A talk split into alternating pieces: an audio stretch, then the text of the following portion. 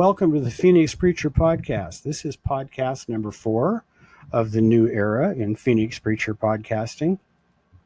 And uh, after today, it could very well be the last, but that's all okay too.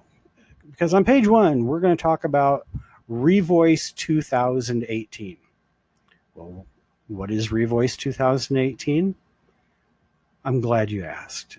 Because if you don't know, God bless you, you haven't been on Twitter or social media watching Christians tear their throats out, each other's throats out, rather, over this issue. So let me let me read to you what the conference is about uh, in their own words. So this is about supporting, encouraging, and empowering gay, lesbian, same-sex attracted, and other LGBT Christians so they can flourish while observing the historic Christian doctrine of marriage and sexuality. In other words, it's about um, embracing and supporting uh, those in the gay community who are choosing to remain celibate and want to be faithful Christians. So I, I, guess that's a good thing. Now, there are people that don't think it's a good thing.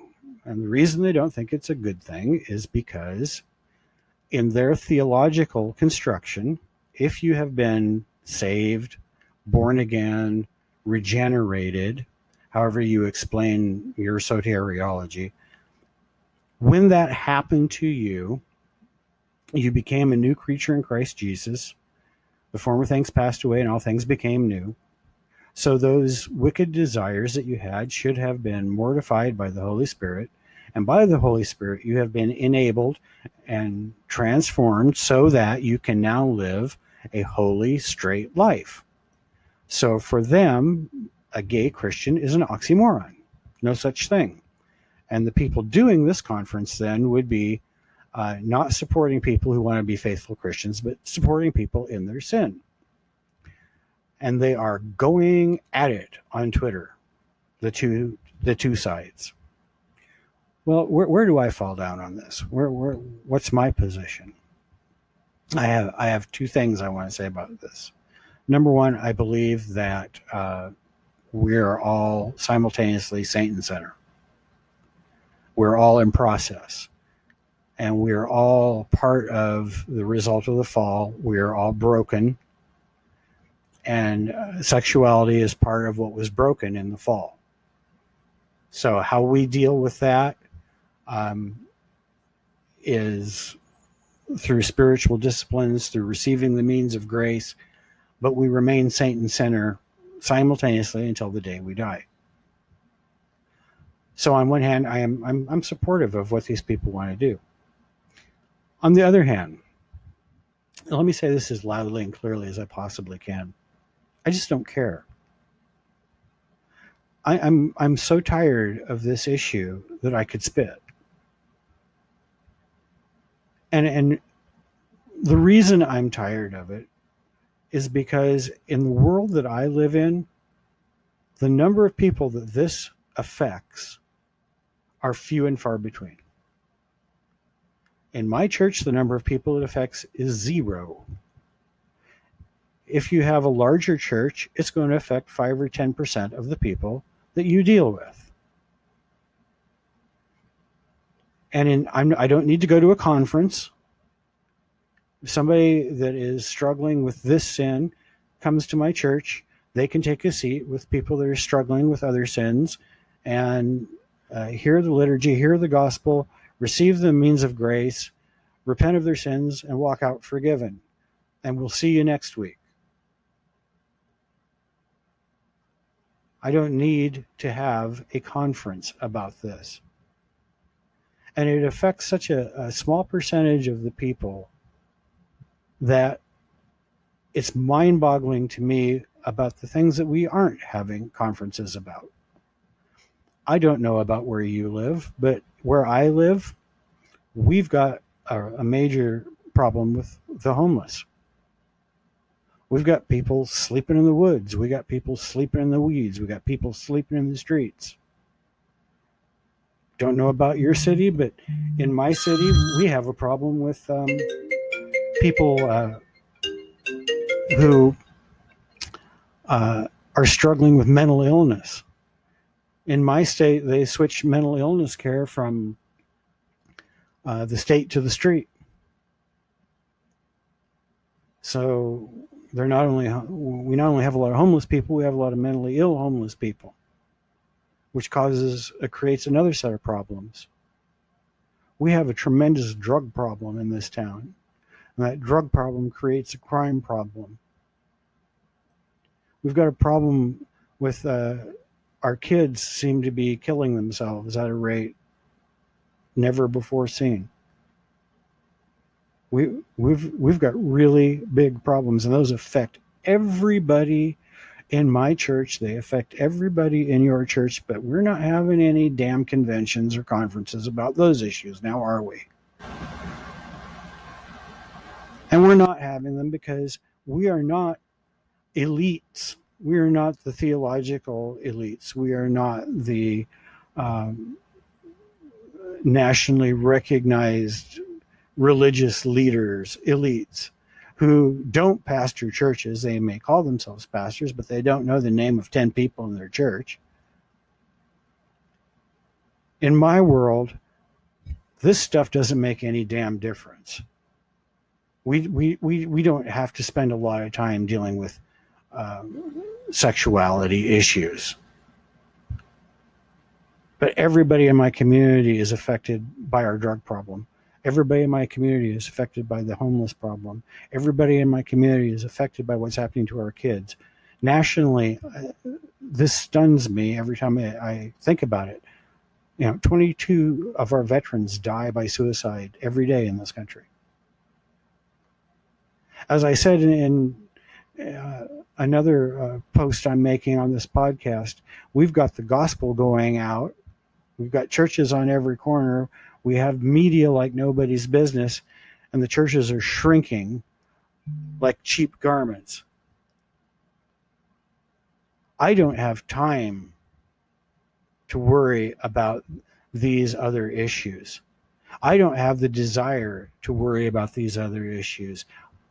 I've got my hands full with the stuff that affects all of us. And I'm tired of having a small percentage of the community ringing the bell and making me jump and respond to all of these hoops that are being set up. And I'm just not going to do it anymore. So, my position is if you're a sinner and you want to learn about Jesus, by all means, come to my church. I don't really care what your sin is because we've all got them. If you want to come to church and have me affirm your sin, go somewhere else because I'm not going to do that. And you know, one of the interesting things to me is, is if, someone wants to make a real issue out of this, there are churches that do not believe that uh, homosexual behavior is a sin. And you would think they would be full of homosexuals rejoicing in the fact that they have found a home where they can hear that God loves them and they don't have to change anything. But the reality behind that is that those churches are empty, they're going broke, and most of them aren't going to exist in 10 years. That's kind of odd, don't you think? In any case, we've got a lot of other things to be concerned about. A lot of people that need ministered to, a lot of people who either haven't heard or don't understand the good news of who Jesus Christ is and what he's done. And so, pardon me if I'm not at your conference this year or next year or the year after, because I'm actually a pastor and I've got actual work to do. We're on to page two.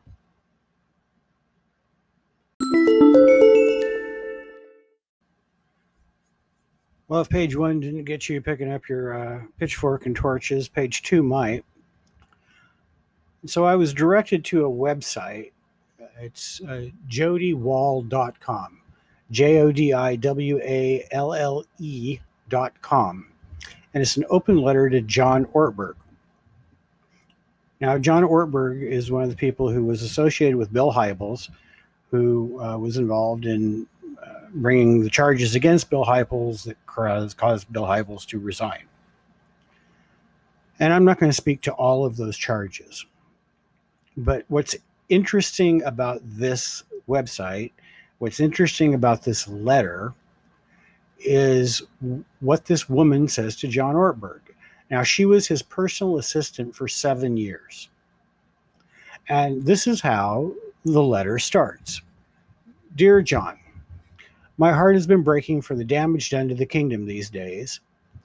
If there has been abuse, I certainly want healing. However, most of what I have been reading seems so twisted from the truth. You and I worked closely together for many years. We were both witty and sarcastic, and our private office space allowed us to be comfortably ourselves on a daily basis without any scrutiny. Today, recounting some of the phrases and words used or time spent alone, it might seem inappropriate and salacious. At the time, however, it was just harmless, consensual banter between coworkers. I'm unclear how you can accuse Bill of so much wrongdoing when you yourself were involved in some of the same behavior. You know it was in jest, but taken out of the era and situation, things might look different. And then she goes on to enumerate some of the things that went on between her and John Ortberg that if you were to write them up and make an accusation out of them, would indeed seem inappropriate and salacious and have people calling for John Ortberg's head. Her point is is that in context and in the time that they were going on, these things were neither. And now, many years later, Ortberg uh, uses uh, some of the same behaviors that he was engaged in as weapons against his former boss. Now, the question before the House is Does she have a point? And just to make things more difficult for myself, I'm going to say yes. I work for uh, one of the biggest banks in America. I work for one of the largest cell phone providers in America. And I worked with a lot of women. I worked on teams of men and women together. And I'm going to tell you that a lot of the banter that went on was both inappropriate and salacious. And I might add, at times, hysterically funny. I, I, I have worked with female coworkers who went out of their way to say things so that I would blush, uh, literally, that I would run away from. And I didn't take it as harassment. I took it as being part of this team. And this is uh, just one of the ways that people interact when they've known each other for a while and they've worked long hours together, et cetera, et cetera, et cetera. And, and actually, what I'm, I'm going to say is, I think based on all of the years that I was in the workplace, a lot of this is very normal. And now we are using things that very well could be innocent, as she says. What went on between them, she says, was innocent. Now, it may not have been without sin, in that the language was inappropriate. Uh, there, there were inappropriate things thought and said, but nobody was doing damage to each other in terms of um, personal holiness or the holiness uh, of the families. There was none of that was intended. And so uh, my concern has been for a while, and I and don't forget I was a pioneer. Okay, uh, when I started blogging about abuse issues, I didn't have a lot of company, and I wasn't received as a hero. And those people that worked with me or were around at that time will remember uh, I was anything but a hero. Uh, according to uh, most people, I was an enemy of God because I was pointing out the things that were going on. And so my question before that I have is where do you draw the line between that which is abusive behavior, truly abusive, and that which is maybe inappropriate, but not abusive at all? The intent isn't abusive. Uh, the last crew I had was raucous. That's the only word I can use to describe them. Uh, they were raucous and quite often profane, and they were some of the hardest workers and best people I ever knew. And to this day, many years after we don't work together, they're all still uh, friends of mine and people that I, I truly love. But if someone had been there and recorded a half an hour, we'd all be gone. We'd all, I mean, I'd have been defrocked by about 2010. Where do we draw these lines? How do we tell what's abuse and what isn't? Now, in defense of Ortberg, there have been multiple people saying that they were put in situations that made them uncomfortable. And to me, that's the difference. If someone had been uncomfortable in any of the jobs that I worked on, and as the manager, as the guy in control the boss, and they came to me and said, This really makes me uncomfortable, we'd put a stop to it immediately. And I, w- I would have made sure that they weren't working with people they were uncomfortable with on down the line. So when you have multiple people who are saying that this was uncomfortable and I, I should never have been subjected to it, and because of the position of the person, above me, I didn't feel like I was free to say that. Then we have we have an issue. But I wonder how much of what we hear, I wonder how much of the things that um, are brought out as accusations against people, if we put them in context and we put them in the era that they happened, uh, may not have been that at all may have been harmless, may have may indeed have been inappropriate and even salacious, but not abusive. Have we become so politically correct that normal interaction between people that have become friends is no longer allowed? I'm not talking about standards for Christian speech. I'm not talking about standards for Christian behavior. I'm just talking on a general basis. And at what point do we become hypocrites? You know, people have talked about the fact that I'm a little too transparent and have been since I started. Well, the reason I'm transparent online is because I know who I am. And I, I don't want people thinking that I'm something that I'm not. I, I am a sinner saved by grace. I, I, I've, I'm not good, but I'm redeemed. And some of these things, I, I really am wondering how are we parsing them in, in such a way to always cause harm to somebody else? Does everything have to turn into an accusation of abuse when indeed it may have just been banter?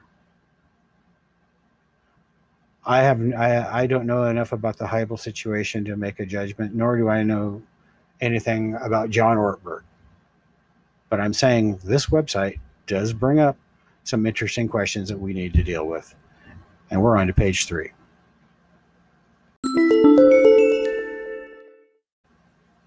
On page three, I have a question, but I don't have an answer for it.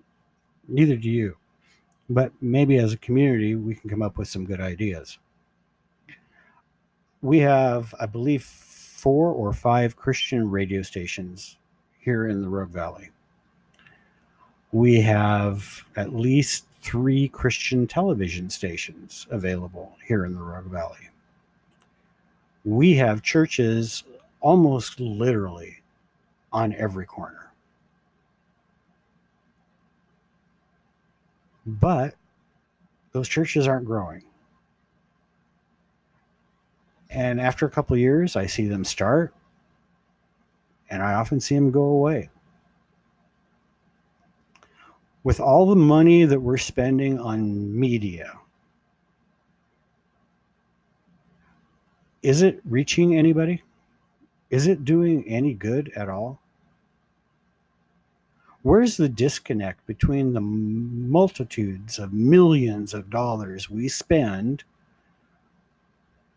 on Christian radio and television shows, uh, radio time, TV time, where's where's the disconnect between those millions and the fact that the church is shrinking? When I talk to pastors, they they're very open about it. Most of their growth is transfer growth. In other words, it came from somebody else. We've got uh, a great tradition here in the Rogue Valley, and I, have been told it, it's in other places as well, because there's like eight or nine Calvary chapels in this uh, valley, which is about 35 miles long. And so what happens is somebody starts at one end of the valley and they're they're in this church for a while and then they get mad and then they go on to the next one and they're there for a while and they get mad and they go on to the next one. And if you wait long enough, they show up back at the one they started at because during uh, the years everybody's made them mad and then they just start the cycle again the church is not growing. I don't see a lot of um, young people joining the church, getting excited about the church. I don't see a lot of conversion happening. What's going on? Now, uh, my end times uh, friends will say, well, it's the great apostasy, the great falling away. Well, you got to be in something before you can fall away. Where is the disconnect? Why isn't the message resonating? You know, I, I see people get all excited because their pastor has his own uh, radio show or he's on TV or Facebook Live. And you know, a lot of this Facebook stuff they do costs money too, by the way. But the churches aren't growing.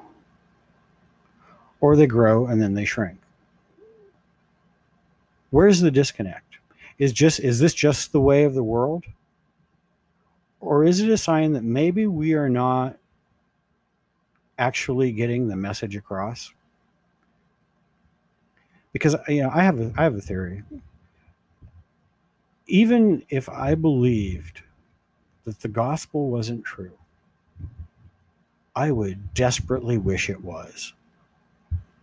And wishing it was and wishing that God looked like Jesus would be enough to keep me in the faith despite the fact that I was an unbeliever. The message is that good.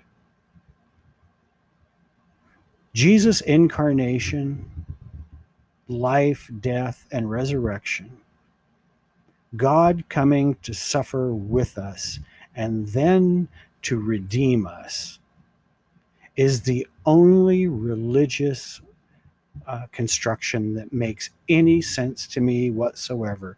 It's the only religious construction that brings me any comfort whatsoever. Now, I believe it. I believe it uh, just like I, I, I believe my own name. But even if I thought maybe it wasn't true, I'd still hang on to it anyway because the message is just that good. Why aren't people hearing it. I don't even think I have any theories, but it's something to talk about, or maybe you disagree with me completely. In any case, I still have that question. We're on to the next page.